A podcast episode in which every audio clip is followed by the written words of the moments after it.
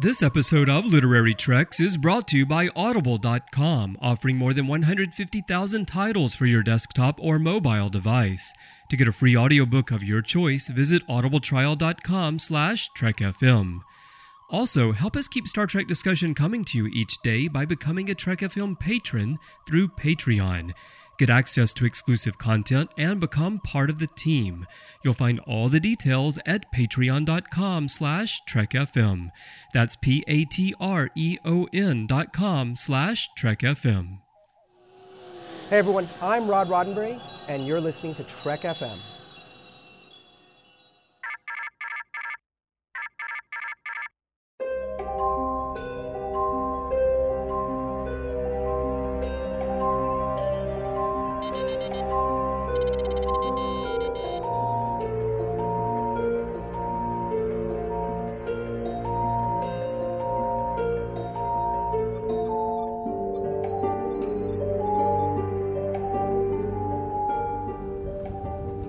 Taking all these books? I thought I'd take some light reading. in case I got bored.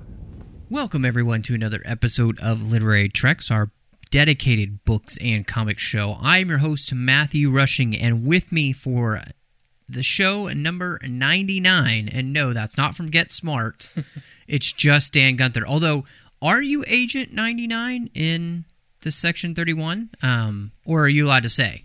Well, I'm not really allowed to say, but let me just say, like, I couldn't pull off being 99. I mean, she's pretty gorgeous. I don't think I could do that.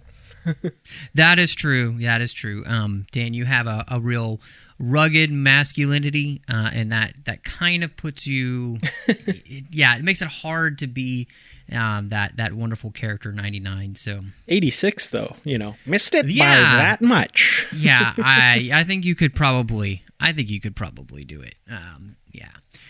Well, we do have uh, just a little bit news today. Um, the finale of the Trek Apes series is uh, rounded out, and um, before we talk about that, though, something that was announced at WonderCon was that IDW is going to be doing another crossover, and that is with Green Lantern. It's going to be a Star Trek crossover, Green Lantern, with the new Trek crew from the JJ verse. Uh, what do you think about this, Dan? Well, uh, I've seen uh, this news pop up a few times and a lot of excitement kind of around this. I, I hate to say that I'm kind of lacking in a lot of my geek cred, and uh, I, I don't know a lot about Green Lantern, but I'm to have to be uh, doing some research, of course, leading up to this, because, of course, we will be talking about these when they come out.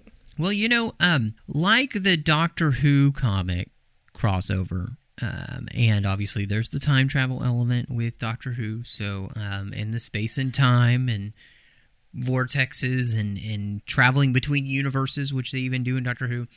So it, it that one to me, it, it kind of made it easier to stomach the whole idea of a crossover. It made it kind of more realistic, if that's even a term when we're talking about this ridiculous type of fiction.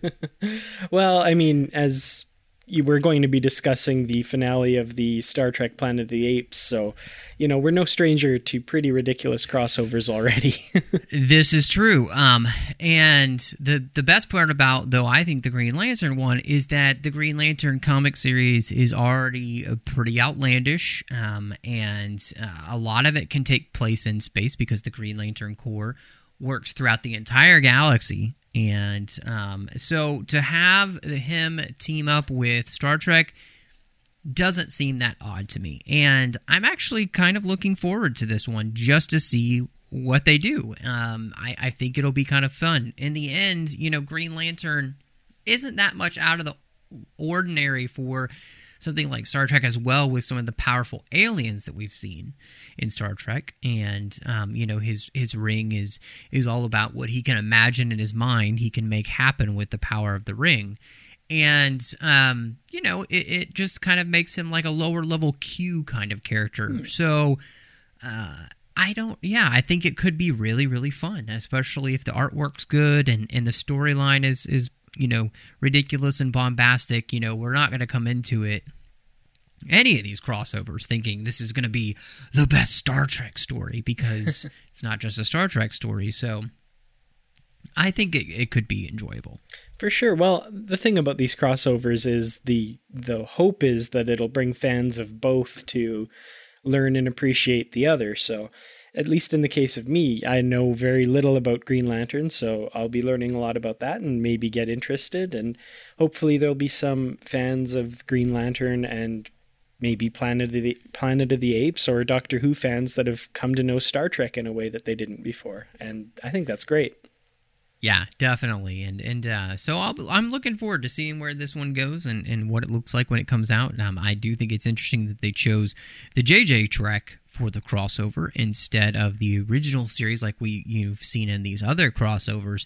It makes me wonder if the idea is to try and um, kind of ramp up the JJ Trek cred um, for people, you know, get that more visible again as we are working towards that next movie that's supposed to come out next year sometime with the 50th anniversary. So my guess is that that's kind of what is maybe promoting this or, or prompting this. I'm not quite sure, but that's just a guess. And I, th- I think it's a good idea, you know, to to to have uh, this kind of crossover like this. Um, and I hope it works. You know, I really wanted the Trek Apes one to work, and um, we'll talk about that in a minute. It's finale, but um, you know, I, in the end, I go into anything Star Trek wise or fandom wise is that I want to like it. That's always my goal, and whether or not it disappoints that is kind of up to the material. Well, Dan, um, I guess with that, you know, we can jump right into talking about the wrap up for the Trek Ape series. And um, what did you think? I mean, we finally come to the conclusion, and everything has been wrapped up. And I don't want to spoil too much of the storyline for anyone who, especially, hasn't read it. But I just wanted to kind of give our general impressions of everything now that we've finally reached the end of this. And you know, we've been talking about it, you know, for a few months now. So. Well, Matthew, uh, I, I do have to say, I kind of, out, out of all of the issues, I, I enjoyed this one the most. I think partially because it does something a little different with the story, and there's a bit of an uptick right at the end of this series in enjoyment for me. Uh, there's some great moments, I think. I really love the uh, confrontation between Marius and the other ape, whose name escapes me at the moment. Um, and then the very end of the story I thought was very interesting as well. Uh, again, not probably not something I'm going to revisit in the future, but at least this ending here has left a better taste in my mouth than the rest of the series has. Did it remind you at all? Have you read John Byrne's The Romulan series? Mm, I have, yes. Okay.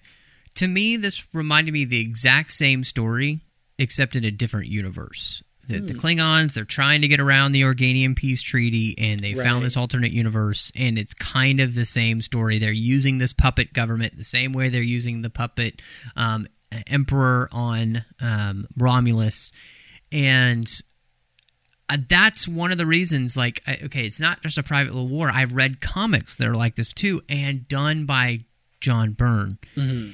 And those comics I felt like were really fantastic. So to me that's i think one of the problems has been with this whole thing is that i've already seen this story before and i've seen it done much better um, right. and i think john byrne's art is even better as well so all in all you know i had the same feeling there's definitely an uptick in this issue it's like i wish all of the issues had been this exciting and this good mm-hmm. um, that's not really saying much though when the ending is it's okay. It, it's humorous at the end. Actually, there's a there's a nice bit of humor in the very last page. In fact, right. but on a whole, uh, yeah, this this just wasn't for me. So I guess uh, if you were gonna rate the entire Trek Ape series, what would you give it as a, as a rating? Ooh, that's a really tough one.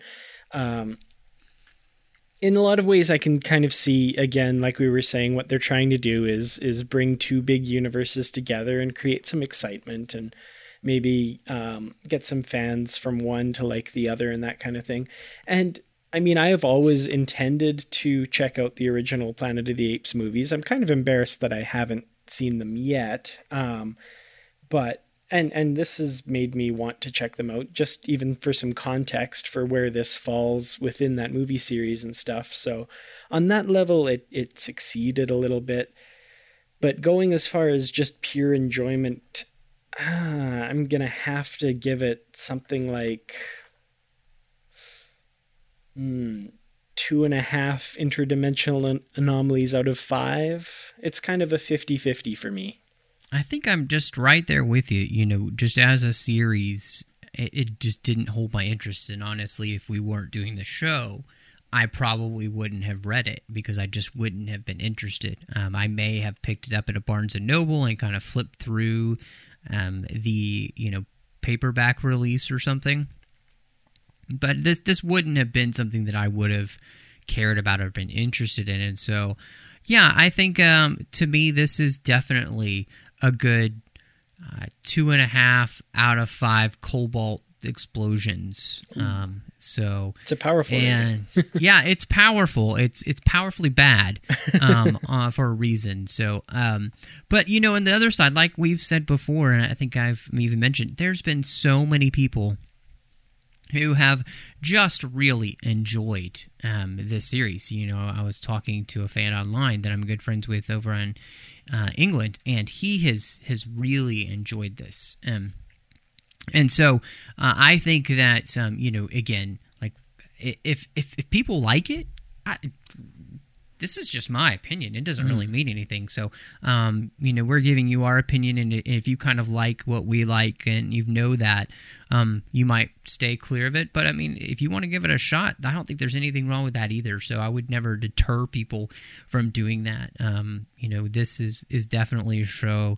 Um, we're we're not trying to make people not read things. So, because in the end, it's it's all you know it's all trek and and we all love the trek. You know sometimes stories are just better than others. Definitely. And of course added to my rating and stuff is the caveat that like i've said i haven't watched the planet of the apes movies. I'm probably not the best audience for this. And perhaps once i have gone and watched those movies maybe revisiting this comic would make it make me realize that it's a lot more clever than i realized or something like that. But well and that's that is a, a little bit of a possibility i've seen enough of them um, so that I'm I'm familiar with the universe and everything, and it didn't help too much, other than just I, I know all the characters, I know what's kind of happened. So, um, on a whole, man, I'd recommend the original Planet of the Apes film in general. That is just fantastic. Charlton Heston is brilliant, and then the two prequels that they've done, Rise of the Planet of the Apes and Dawn of the Planet of the Apes, are really really good. Um, my wife and I just rewatched both of them recently, and I think they're excellent. So I'm really looking forward to the next part of that trilogy that they're going to be doing. And I don't think that comes out till. I don't think that comes out till oh goodness I think I was looking at it it might be like two years from now so oh wow yeah crazy so um but yeah definitely worth checking out so well, that, that's definitely all we have in news for you. Um, hopefully, we'll be getting some more news soon. But um, we're, uh, I think we're just at that point of the year where we're all just waiting for the things that have been announced to come out um, because we don't get too many announcements. I don't feel like at this point of the year because really we're at next year basically. Um, you know, we we know all the pros that's coming out. We know a lot of what's coming out comic wise.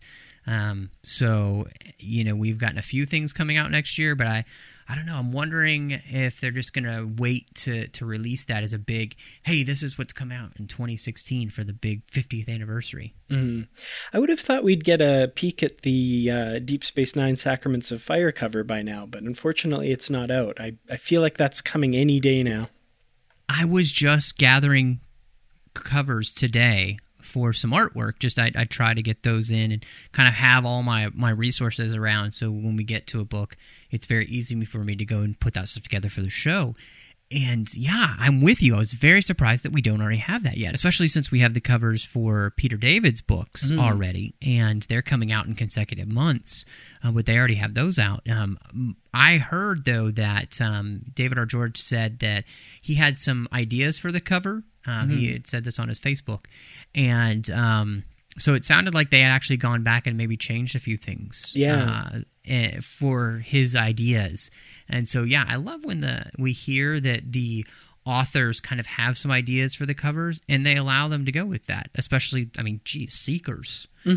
Absolutely, is yeah. the biggest example. So Yeah, and we just recently got that apparently with uh, Christopher L. Bennett's um, Uncertain Logic. That whole Yeah, idic yep. symbol Kir'Shara thing was all his idea. So yeah, it's pretty cool when the authors get to you know give notes and and and determine what that final look is going to be. Well, and you know, I, I think that they understand as well. Maybe they've been listening to the show that judging a book by its cover can be an important thing, and the more exciting, the more sufficiently exciting that they are, uh, then um, th- the more excited fans will be for the novel coming out. I mean, just the uh, the picture alone on the front of that new the returned with the uh, ambassador class ship on there in front of that big maelstrom in space just looks fantastic and it has me excited and i've never read you know a new frontier novel Well, that says a lot, you know. Judging by a book by its cover, it's serious business. Well, Dan, I'm excited this week because we are going to do something really fun, and we're going to go all the way back to the Gold Key comics, which were the very first comics for Star Trek. And I was uh, really excited to to get into these finally. Um, you know, I'd been thinking about doing it for a long time, and you know, there's the nostalgia that goes with kind of reading something that took place at the very beginning of Trek in general. And what was that like? You know, what were those first things that people got that weren't just the TV show? And uh, I think Gold Key Comics um, really hold a special place in a lot of people's hearts. And and I mean, obviously, doing the reissues like they have, doing such a fantastic job of the look and the feel of them you know people still really care about this this trek stuff 50 years Well, I do have to say, when I first heard this was coming out, and you know, got a look at it, I I I, I said, "Great galloping galaxies!" I get to read. yes it's uh well one of the most interesting things there is a great introduction in the beginning um, by tony isabella and he talks about this whole idea of the fact that creating these comics was was really really important. And um, that if you'd never really experienced them you're you're really in for some strange stuff. And one of the main reasons that this feels so really different from the show is that the guys that were writing, especially these first six issues and, and doing the artwork, they'd never seen Star Trek. And they'd really only seen some stills of some of the actors, not all of them playing the characters. So they've never heard a word of dialogue spoken by William Shatner or anyone else. Um, they don't have any idea really what this show is going to be. They're just kind of going off the production artwork and things like that and trying to craft what they think is going to be a Star Trek story. And it creates this really, really interesting set of stories, especially here in this first volume, volume one. And we're going to cover the first three issues and then we're going to come back in a couple weeks and do the last three. Um, but man, can you imagine writing a comic?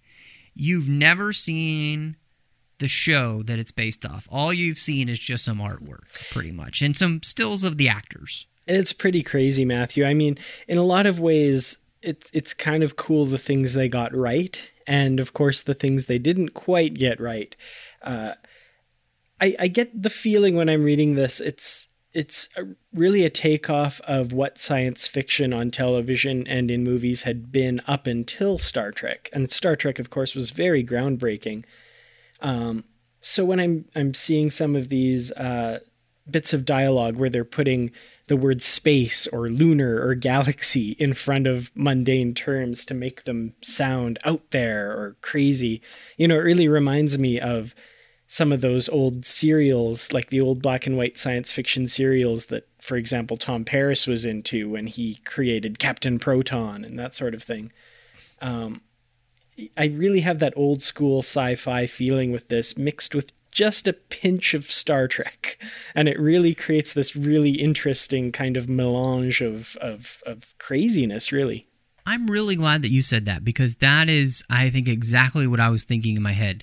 This is much more Captain Proton with a hint of Galaxy Quest than it is really Star Trek. Absolutely. Um, and and and in fact, it really does harken back to those series. In fact, they even do. Um, have you ever seen the, the Clone Wars where they had at all the Clone Wars series for Star Wars? Oh, yeah. Um, you know they have the great opening, and they always have the opening monologue, just like those old serials Yeah. will. Well, this has those too. The very first, uh, you know, issue, it has the little opening monologue. It was the strangest civilization, civilization in all of the universe, more awesome than any man mind of man could conceive. The expedition team from the star spaceship USS Enterprise soon regretted their decision to explore KG. I mean, can't you just hear the announcement of like what's happening before the episode? I mean, Yeah. it really does play out like a 1930s serial. It's crazy. Yeah, I had that exact same thought reading those, uh, and and that exact voice, which I won't do because you you captured it perfectly there. Well, and it's so funny because um, the narration kind of continues throughout the comics, and you can hear that narrator voice doing it. You know, as the Enterprise closes in on the planet, she passes through an eerie space fog. You know, and just it's it's so great because you're seeing the pictures, you know, but as you're reading the words, you're kind of imagining more of a radio play from the 30s, um, you know, like The Phantom or something like that, then you're necessarily this. And I, I think that's what kind of makes this special is that this does kind of show the specialness of Star Trek. You know, there is something ineffable about Star Trek. Um, there is some quality to it. And I think that it is the hope that Star Trek has uh, of what mankind can become and that, that kind of glorified, perfect future that we all kind of desire for there to be, except we also kind of feel like somewhere in us sometimes that it's never really going to happen but but Star Trek gives us that hope, you know. Um, and I think that's what kind of set it apart. Its philosophy and its look on the future that was very different from just this, where it's just kind of a ship going out and exploring the universe, and really kind of almost every, at least every comic here, um, most of the most of the issues, two out of the three issues we're going to talk about, the the people are bad guys that they're going to fight. They're they're not somebody they're trying to really go out and learn about. You know, Star Trek was about broadening our knowledge, getting to know other races, what became known as IDIC. There's none of that stuff here because, of course, you know, Star Trek hadn't even really invented that yet. It Star Trek was a growing process. But even in the very beginning, you know, even from the cage and where no man has gone before, the second pilot, you really do get that feeling. And of course, the second pilot, you really didn't see it in that order because you saw the man trap first. Um, but it's there's just again there's something about Star Trek and that sets it apart and and then has made people latch on to it immediately. Um, and I think this goes to show that if Star Trek had been like this, this was just what it was every week. I don't know, Dan. Do you think it would have lasted? I I really don't think that it would have. Uh, and like you said, these are the things that set Star Trek apart. I'm reading these stories, and in every one, as soon as they beam down, they have their weapons out. You know, there's just one little, um, one little aspect of this that I noticed every time was so many of the problems are solved by shooting them. You know, yes, yes. like even you this- automatically shoot first, ask questions later. Exactly. In this first story, for example, um, basically they're traveling around this galaxy and there's no signs of life in this entire galaxy that they're exploring. Um, It's a uh, apparently it's like a, a smaller galaxy, like you know. yeah, it's just a little one. Yeah. You can explore it in a week or so. yeah, exactly. But there's no life anywhere in this entire galaxy. And then they find this one planet that has life. And, well, the story ends with them obliterating all of the life on this world. And I mean, they have their reasons and that sort of thing, but it was just, it was such a contrast to the Star Trek we know and love that I immediately, like I wrote in my notes, so they find the only speck of life in this entire galaxy and obliterate it? like it's so anti Star Trek. well, let's go ahead and we'll we'll jump into talking about KG Planet of Death. um, that's the that's the title of this issue, and and then when you hear what KG stands for, it's a lot less threatening. It's Planet Kelly Green. yeah, because the planet is very green, so no nuance here, folks. It's just pretty much whatever's right in front of you. well, just wait till we get to Planet Numero Uno. Yeah, that's that's true. But um, so what's great here, you know, they are they're traveling through space. There there's no indication of life in this galaxy, and then they find this planet that is steeped in vegetation, and they're traveling through its atmosphere. And as they do, these giant spores start fastening to the hull, and they they they literally come through the walls of the hull because we don't know about shields yet. Um, and and they start attacking Bones and, and Spock and they're able to defend them, of course, by shooting them, as you said. And um, then they go down to explore this planet. Now, gotta love that they didn't know that it was called a transporter yet, so they they go to the teleportation chamber. Which this is what's great about this too is that they don't have any of the sets. So literally, the Enterprise is the creation of these guys in the comic. They haven't seen, they only know what the outside looks like. They don't know what the inside looks like. They don't know what the bridge looks like. They don't know what the transporter room looks like or any of that. So the Enterprise inside looks very different from what we've come to know mm-hmm. throughout the series. Yeah, it's uh, and and kudos to their imagination. I kind of actually really like this teleportation chamber we see in all of these issues with these kind of huge emitters on either side that are.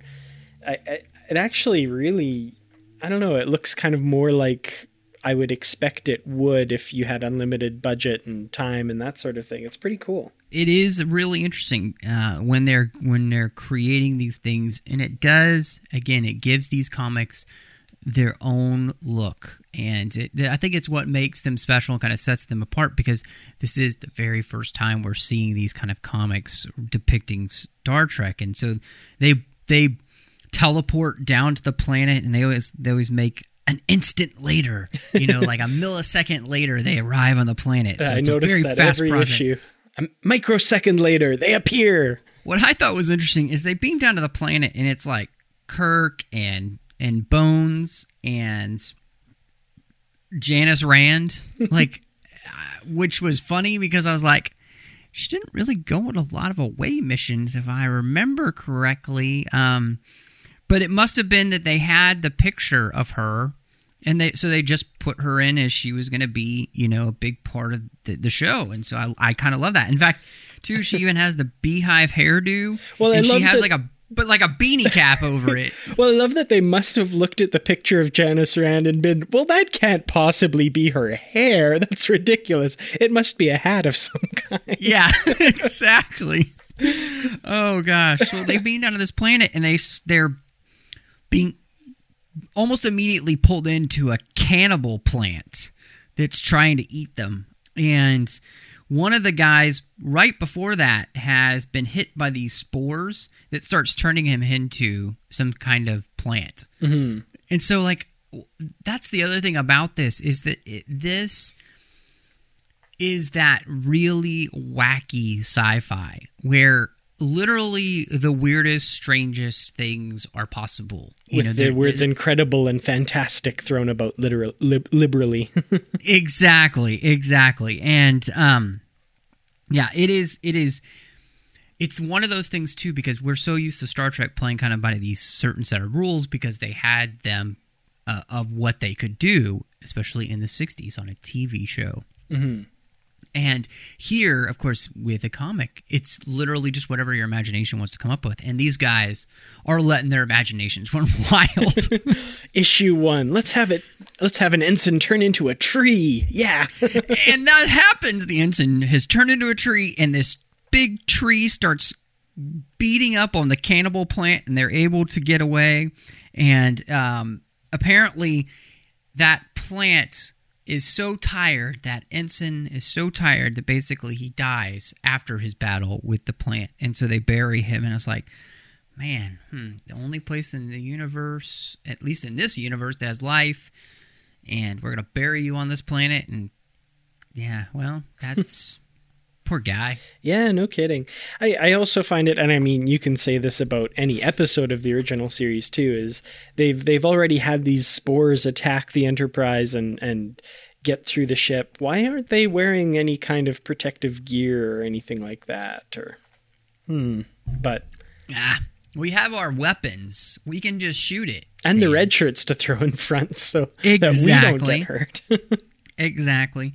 Well, they go walking around this planet and they shoot more things, and um, they they find this cave to hide in. And as they're in this cave, Janice Rand is abducted by a plant, and this bestial plant whiplashes back and forth its prey, and apparently has you know tentacles that are as strong as a steel cable and lashing like a bullwhip. Great, Hannah. yeah, exactly. I love that. Great, Hannah. Uh, and they take Janice. This this plant takes Janice Rand to this pen that's surrounded by this hedge of thorns that they can't shoot through because it keeps growing back too fast, even after they shoot it. Oh, the one-time shooting doesn't solve everything. Exactly. I know. It's so weird. Uh, usually we just shoot things and it solves the problem. um, but apparently this this planet has evolved, or at least these plants have evolved to where these animals, these that they've herded, these plants have herded, are used as the food for the carnivorous plants. And yeah, it's just it's really really odd. In fact, it reminds me of there's a um, Frontier Doctor comic where there's some living plants on a planet, Mm, yeah. and it reminds me very much of, of this as well. Not quite as silly though. So Well, it's set the bar pretty high for silliness, but That is way. true. that is very true. Um, well, they they realize that they can't get through obviously this this pen that's surrounded by these thorns by shooting, and um, they also realize by kind of finding a place where they can kind of look over um, the pen and they find Janice Rand and they realize that all of these animals are being herded and led to the slaughter. And And literally, there's just a couple large plants eating the animals as they're herded out of the the pen. Yeah, it's it's not it's not really um it's not really Janice Rand's day. Let's just say that. I mean, she's had better days uh, on Star Trek. So Dan, if you can't shoot it with your phaser, what do you think you probably what what, what should be the solution? Do you think um, Janice Rand is about to die? She's being herded by really really big, um, you know, flesh eating plants. What do we do? Well, you got to kind of put yourself in the place of these Enterprise space pioneers out there on the fringe with little else to turn to for recourse. We're going to need a bigger gun. And where did they find that bigger gun? But the Enterprise. Exactly. Where Spock is listening to Kirk give him the coordinates, the exact la- longitude and latitude of where she is. The so they can- celestial longitude and latitude. Exactly. Exactly. Where they can pinpoint that position. And what are they going to do? They're going to blast. And Kirk tells the guys, pray. Guys, pray. uh, which seemed very unkirk like. A little bit. Um, yeah, it's a little bit different. And so they blast the phasers, or the basically the big gun, because they're not even called phasers yet. And, and I love Yeah, the I love the the, sound beam. effects they're giving here. Zip a roo, zikes, roo, and puff. Yeah, yeah, it's bad. The blast kills everything else, in the area, except for Janice Rand. Phew, that was a close one. Um, yeah, no kidding. Um, it it is very good that they they were they did not kill her, and so they do decide that the only thing to do if these spores start spreading across the universe, they're going to cause catastrophe, and they would take over the galaxy. So again, what do we do? Well, we're just going to have to obliterate all life. Yeah, it just really seems like the only solution. I mean, is I, I don't I don't think there's any other logical solution. no, Um, definitely not. man. And it's Nope. definitely keeping with the Roddenberry philosophy. Yes, yes. We don't want to try to talk to these plants. Um, we just want to annihilate them, and um, the the the faster the better. And so that's exactly what they do. And so I think that, again, this is what makes this so interesting is because we really are kind of looking at Star Trek through the lens of somebody else's vision, not that Gene Roddenberry vision. That that vision that the writers helped create and kind of craft that first, second, third season of Star Trek. It it it does make for a very strange but interesting experience to see what could have been if somebody else had created this idea of Star Trek and not Gene. Very War of the Worlds, very alien invaders, the the other being, you know, any kind of threat has to be completely eliminated because it will take over the galaxy, you know, the kind of cue ominous music, all aliens are are a threat. Maybe not literally, but that's kind of the idea behind this story, for example. Even some of the language they use at the end here, like um, ascribing motivations to these plants and that kind of thing. Like we must orbit that hideous little globe until all foliage upon it is decimated. Like, you know, it's a hideous planet. They're killer cannibal plants. They're horrible. They awful. They're awful. They must be destroyed at all costs. As Bone says earlier, this incredible nation of vegetation, it must be annihilated. Yeah, it is. It is very funny. You could do Um, like an electronic remix with those words almost. Yeah, you really could. Um, what I'd love to, I just, I want some fan to go through and do the narration and the whole thing just as a radio play because you really could. It'd be awesome. well, the next issue that we have is called "The Devil's Isle of Space," and yeah, this was actually, I mean, this was more interesting because the people that they do come up against really are bad people. You know, they're not. Um, you know, th- this isn't some kind of planet where they land on, and and and uh, you know, it's whether or not it's intelligent life, really or not, because they never really discuss if it's intelligent life. Those plants. This, these are they've landed on what they don't realize at first is a penal colony, and this penal colony is been set here on this asteroid because these asteroids explode.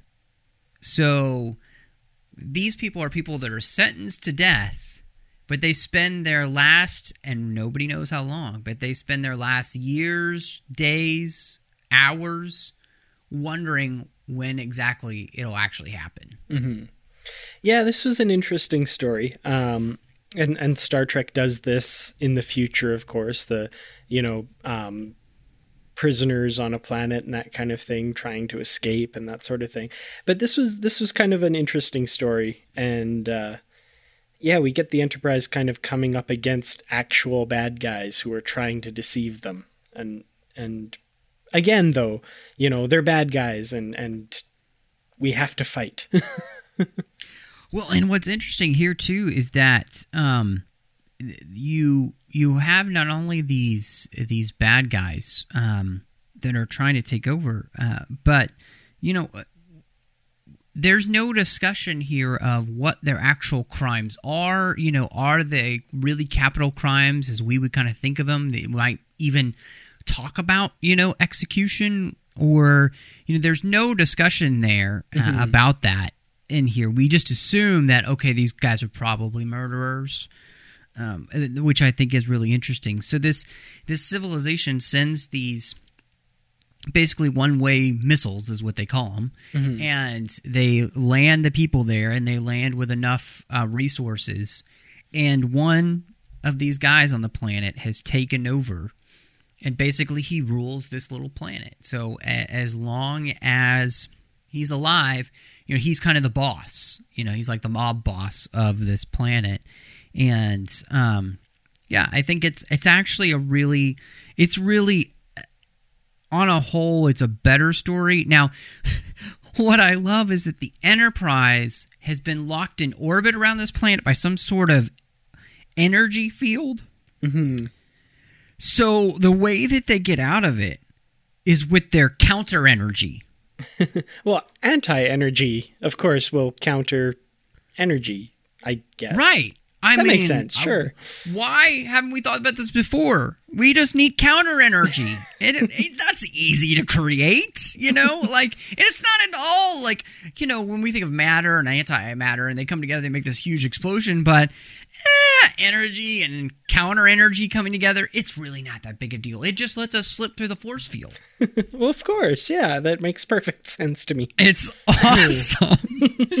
oh man, that had me cracking up when I was reading this today at lunch work just because there's no like there's no rational thought behind it. It's just that cheesy sci-fi mm-hmm. idea. The and I just logic. it- It, it, yeah, it's exactly. What's needed to get them out of the whatever plot thing has them snared. So exactly. we write it, and it's so. You know. Well, basically, Kirk is is taken captive by these guys, and um, the main guy tells he he's the Targru, and he tells Spock, "Look, if you don't get us off of this place, you lose your captain." And Spock re- he was like, "Well, it seems like an acceptable deal, Captain. You should probably take it." And Kirk's like, "No." And um, so Spock disobeys orders and sends down he he gets Scotty and the rest of the gang together and they help create basically their own missile because we don't have our own shuttlecraft or anything. That's not possible. Um, so they send down their own missile that they they've created in about 5 minutes. Oh, of course. uh, down to the planet as a ruse so that the aliens are distracted so that they can then beam the rest of the, the captain and everybody up because these aliens are too close. And I did kind of like this, the whole thing, is they kind of extrapolated, okay, of the way that the, the transporter worked. Okay, we just kind of beam up an area. Mm-hmm. You know, like the the people in the area, and if somebody's in that area, they're going to be beamed up too. So I just thought that was kind of smart. They they I mean they didn't have any idea that how the transporter worked at all, mm-hmm. but they kind of rationalized in their mind, and that actually kind of made sense. Yeah. See, at least they kind of came up with that with this story. In the last story, there's no discussion whatsoever as to why they couldn't just beam Janice Rand out of that holding pen. I mean, the the spikes weren't keeping the transporter out, so they, they just completely avoid that in this story. But in this one, at least they've they've thought it out and said, "Oh, this amazing device can probably get anybody out of any bad situation." So, oh, here's why Yeah. you can't do that. It's because the teleporter. I can't think of a reason. No, there's Yeah. No. so they're able to get away, and as they do, the uh, asteroid basically explodes, and that's how the issue ends with the Devil's Isle of Space Nothing, but a floating cloud of dust. Now it seems brutal to have left those people there.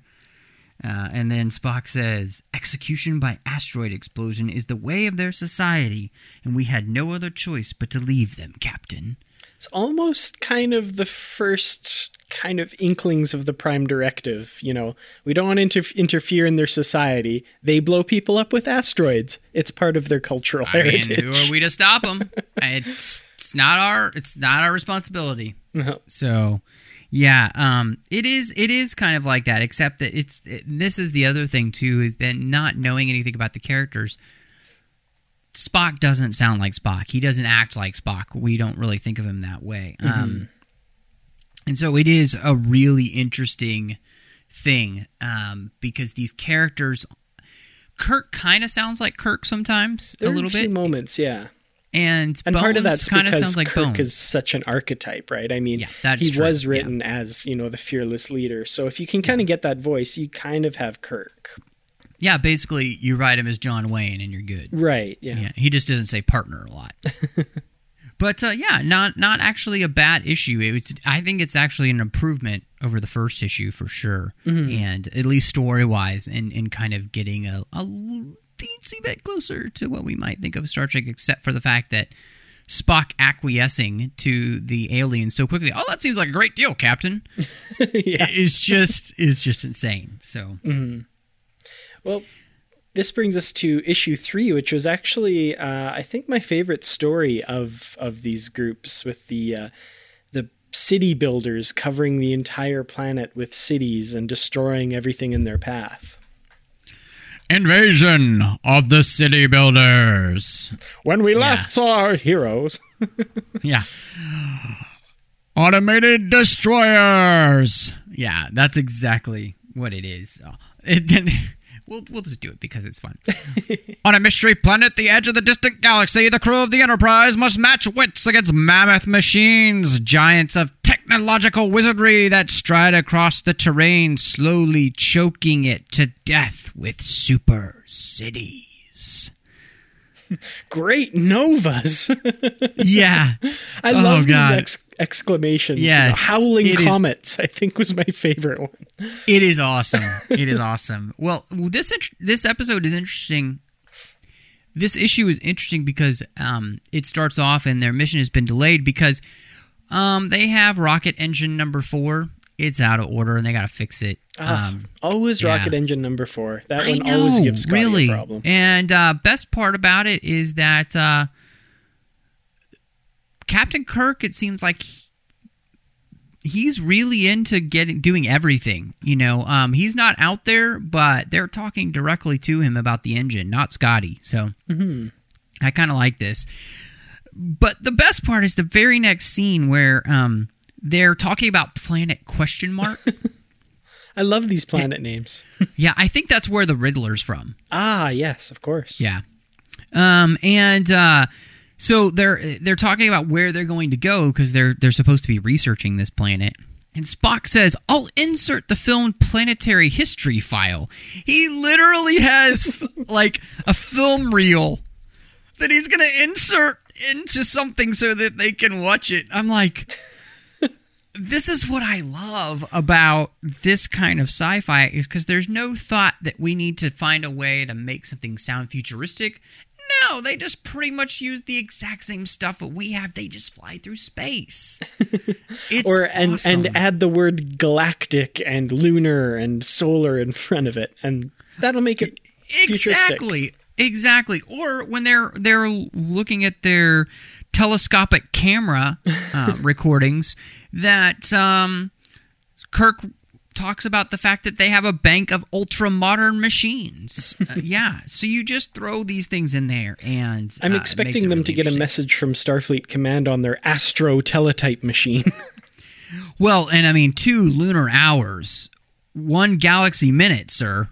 I mean, goodness, yeah. Uh, I, it's just awesome. So they they get to this planet and they're flying over the planet, and I, what I love it too is that the Enterprise flies in the atmosphere all the time. Like it's it just does. Mm-hmm.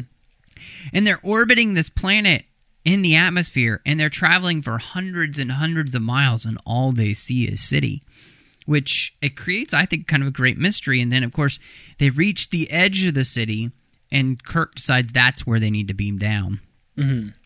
I also love that the Enterprise flies through the atmosphere to kind of reconnoiter the area and then say, okay, that's where we're going to go. Then they blast back up to orbit and then beam people down. it's kind of an interesting interpretation of what the Enterprise does Yeah, with the, the, transporter. wind shear really bothers the teleportation.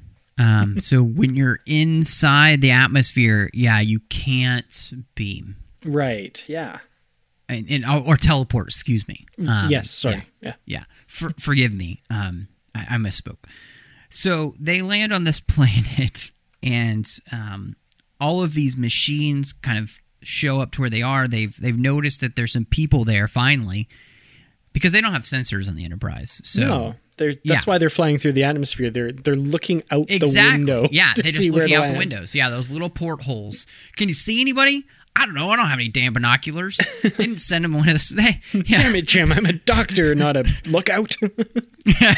exactly. So these machines start building this this this city again, and Kirk is able to stop one of the the machines with his um, with his laser gun.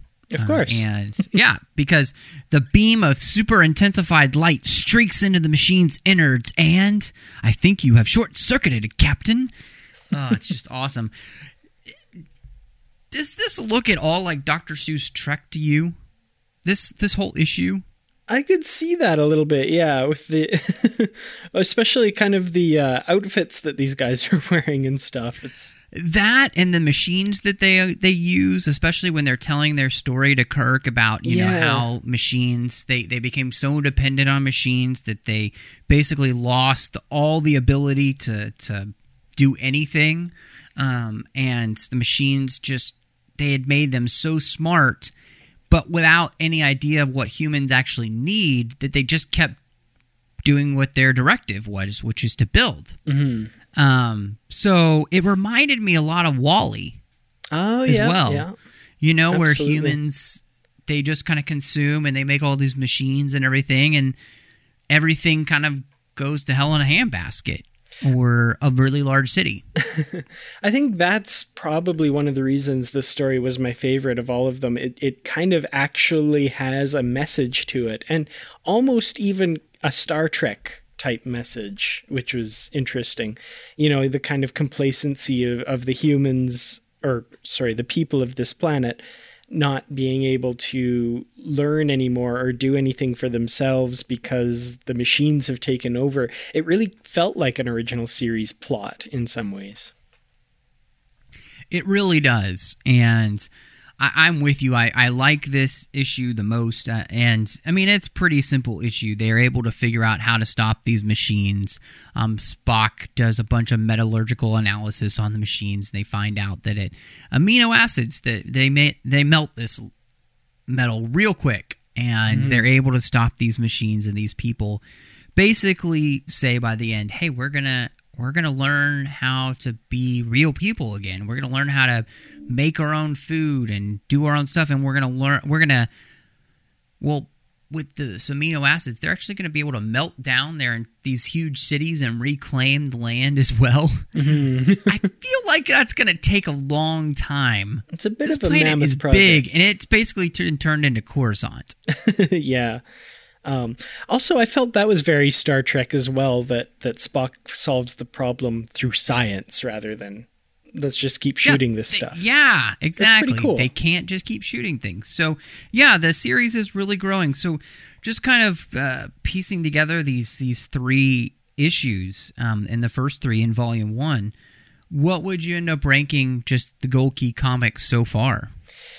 Oh, see, th- this is tough because you know I have 50 years of Star Trek kind of backlogged that is weighing against this comic a little bit. So it's it's hard not to take that and uh, figure it into my rating of this because of course you know there wasn't anything for these guys to go off of. So trying to kind of take it as it is by itself in a vacuum with no other Star Trek to influence it. Um, I think I could have been quite interested in this in this comic, especially if the pattern continues, right? Because the first story was kind of eh, I didn't really enjoy that all that much. Second one was better. Third one I think is a huge improvement. So my hope would be that it would keep going up. So I would hmm I think I would rate it a good 3 great galloping galaxies. you you raise something that is interesting because you know how how do you judge this? Do you try to put yourself in the mindset of somebody who's reading this originally, Right. or do you take it on nostalgia factor, which you know I, I think would be okay as well, um, so that you're you're judging it from the Star Trek that you know, but you're also kind of placing yourself back there, or do you just judge it by today's standards and say, eh, that sucked, um, you know, because it's it's not it's not what we know, and you know, I'm I, I'm I. It's a hard thing because I'm going through this right now. I'm watching the original, the very original Battlestar Galactica, and I'm having a really hard time with it. We're going to talk about it on the 602 Club next week. But here, I think, especially once we get to that third issue, it really is starting to seem a lot more like the Star Trek that we do know. And I do have to cut these guys some slack because they don't have the benefit of knowing what the characters always look like, all of them, what they sound like, and really what the entire premise of this show is going to be the, the the the philosophy of it. You know mm-hmm. they're not working with gene um, you know and, and they're not in the writers room so they don't understand the ideas that are being bounced around at all. And so i really do have to cut these guys some slack because like we've said earlier there hadn't been anything like star trek before. It was completely new when it came to science fiction. Mm-hmm. And I don't think science fiction would be revolutionized again until, well, the space opera came out with Star Wars. Right. And yeah. we got the space fantasy like that. So, uh, you know, I'd really give this, I think I'm going to give this, um, I'm going to give this three out of five incredible nations of vegetation um, because I I really do. I think that for any fan of of original Star Trek, this is just kind of a gem to read and to enjoy and to kind of see I think what it really does is is what we were talking about in the beginning. It helps you really appreciate the the thing that Star Trek actually is and that and it completely became I think by the time we got to um, the best of Star Trek, something like. Uh, you know, honestly, Deep Space Nine, where we're really digging into this idea of this federation and this idea of this kind of utopia and all of those putting to test the Roddenberry ideas. Mm-hmm. Um, and the fact that it, it is that idea of hope that keeps us coming back, I think, to something like Star Trek or even to something like Star Wars. Mm. You know, because there's this this element of hope to it that things will get better. And in completely different ways through both of them, but I think they tap into something that was is just kind of resonates with us as humans, and um, that's what kind of sets Star Trek apart from other properties. And you know, these comics don't completely hit the mark, but that's okay. Mm-hmm. And especially when you think of like we've talked about, what they had to work with. I'm assuming the reference photos they had were probably black and white uh, because mm-hmm. yeah, you know the uniform colors they're getting wrong. Uh, in one in the one frame that she appears in issue two, it looks like they got the color of Uhura wrong. but you know, again, you know, just working from from black and white photos, I'm assuming. Uh, you know and and very very limited reference material they've crafted honestly quite a bit of of really imaginative stuff. And even some of the things we've made fun of like the galaxy minutes and lunar hours and stuff that was if you think about it somebody trying to um, make sense of universal time or something like that because you know, if a minute or an hour is different on a different planet, or a day is completely different on a different planet than it is on Earth, and somebody, when they're writing this, possibly, maybe I'm giving them too much credit, but I think must have thought of that and thought, well, we have to have some sort of standardized unit. So they call it, you know, a galactic minute. Well, that might might be a standard minute or something like that. And like in the later issues, we'll get the interplanetary language of Esperanto, which uh, is in, an interesting way around if they haven't thought of the universal universal translators, for example. Uh, it's it's really very imaginative, and I think they did really an admirable job. Well, Dan, I loved getting the opportunity to just sit around and, and, talk these with you because I have really been wanting to do this for a while. Um, you know, the Gold Key comics, the issue, uh, the Gold Key Comics Volume One has been out a while. We've got Volume Two and Volume Three is is dropping this year. So I'm excited to, to just kind of slowly be able to continue to digest these with you and kind of walk through them and, and really see how they grow. Uh, but it's not the only thing that we have been talking about this week on here on Trek FM. So here's a quick look at some of the other things you may have missed elsewhere on the network.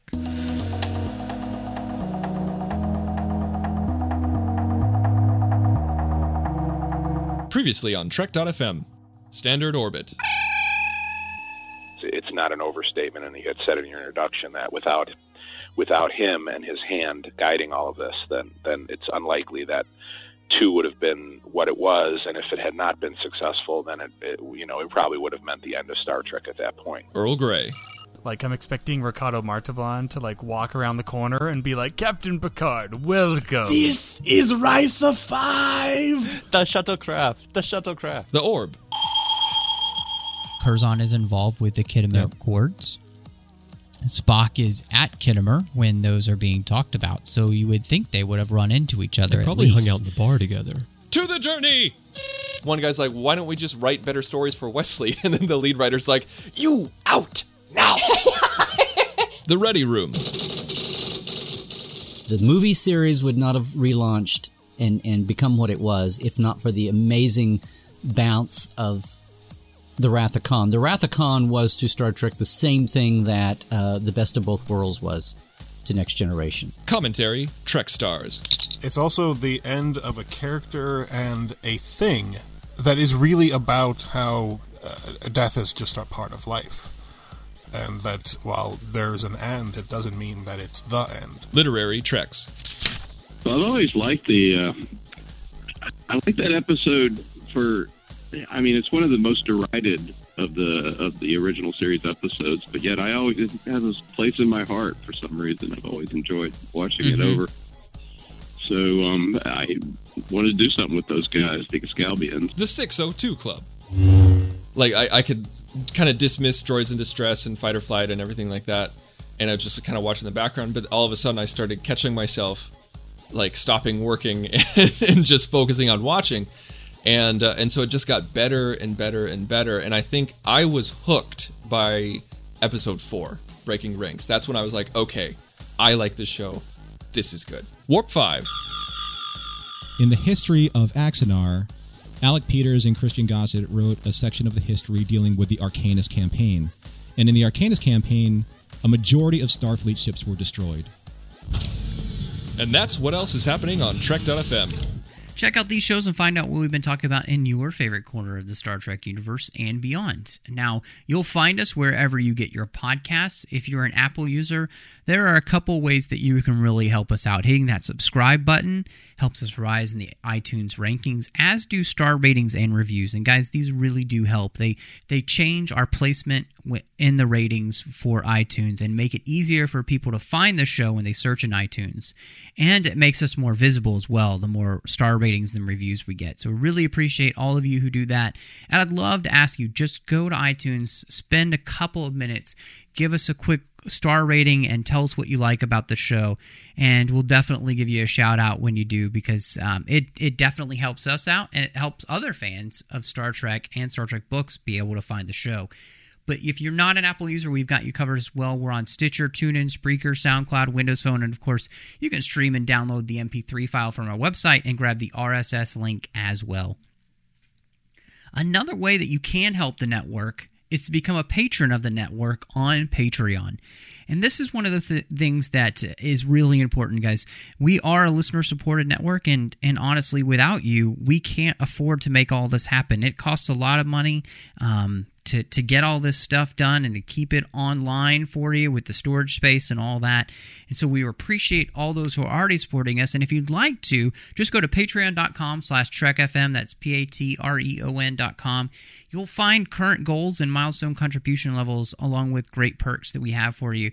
You get early access to content, exclusive content, producer credit, seats on the content development team, and more. In fact, I was just contacting some of our Patreon supporters that uh, are APs on my show, so I can set up them getting that extra content and that exclusive content, which is The early access, they'll have the shows before anybody else. So if that's something you would like to have, be able to listen to those shows beforehand, we can make that happen by supporting us on Patreon. Again, you'll find all the details at patreon.com slash trekfm. If you'd like to contact us, you can do that at trek.fm slash contact. If you'd like to leave us a voicemail, that would be great to have. Just go to the sidebar on the show page or go to speakpipe.com slash trekfm. We're on Twitter at trekfm, Facebook at facebook.com slash trekfm. And Dan, where do you think the best place for people to have a conversation with us is right now? Well, there's a few options out there. The Babel conference is uh, on Facebook is really great. We're always on there. You're able to uh, contact us, talk about any kind of discussion, Star Trek related, Star Trek book related. There are quite a few discussions going on there. And also, right now, our Goodreads group, um, the Literary Treks Goodreads group, is a great place to talk about all of the novels and comics we discuss on the show, or any novel and comic in the Star Trek universe. Those really are fantastic places, and uh, you'll find both of them on uh, the show page. You can get links there. With the Babel Conference, just go type the Babel Conference into the search field on Facebook. You can also go to the website at trek.fm and click discussion on the menu bar. And then under Goodreads, if you just type in literary treks, you can find the group that way as well. And so we'd really like to thank our associate producers, Will Nguyen, who's at Will underscore Win on Twitter. And of course, he's on the Babel Conference. He is the associate producer for Orb and Earl Grey and Trek FM's content coordinator. If you've got any ideas for some future shows, just send him an email at will.win at trek.fm or you can tweet him. And I'd also really like to thank Ken Tripp for his support of the network and being an associate producer here on Literary Treks. It means so much to us. Well, Dan, when you're not running up against uh, cannibalistic plants and running for your life, where can we find you?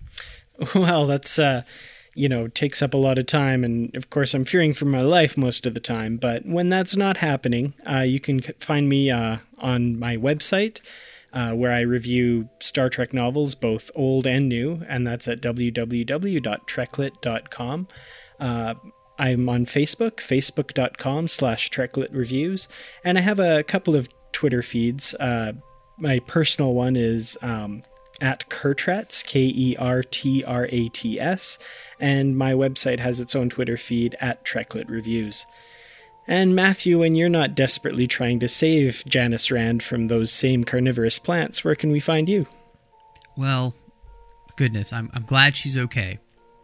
Because, wow, if anything happened to Janice, I just don't know what I'd do. She even managed to keep her hat. That was pretty impressive. Yeah, she did. Uh, she's a lucky girl. Anyway, uh, you can find me at MattRushing02 on Twitter. You can also find me on The Orb with Christopher Jones, where we talk about Deep Space Nine exclusively. I also do the 602 Club. We talk about all things geeky there. We just pick a great co- topic each week and talk about it. So, say this week uh, we talked about Pirates of the Caribbean, which is really fun. And um, so you can catch out all our great conversations there. And then I have my own personal blog at 42 A Life in Between www.wordpress.com. Well, thank you all so much for joining us. And until next time, live long and read on. You call that light reading? To each his own, number one.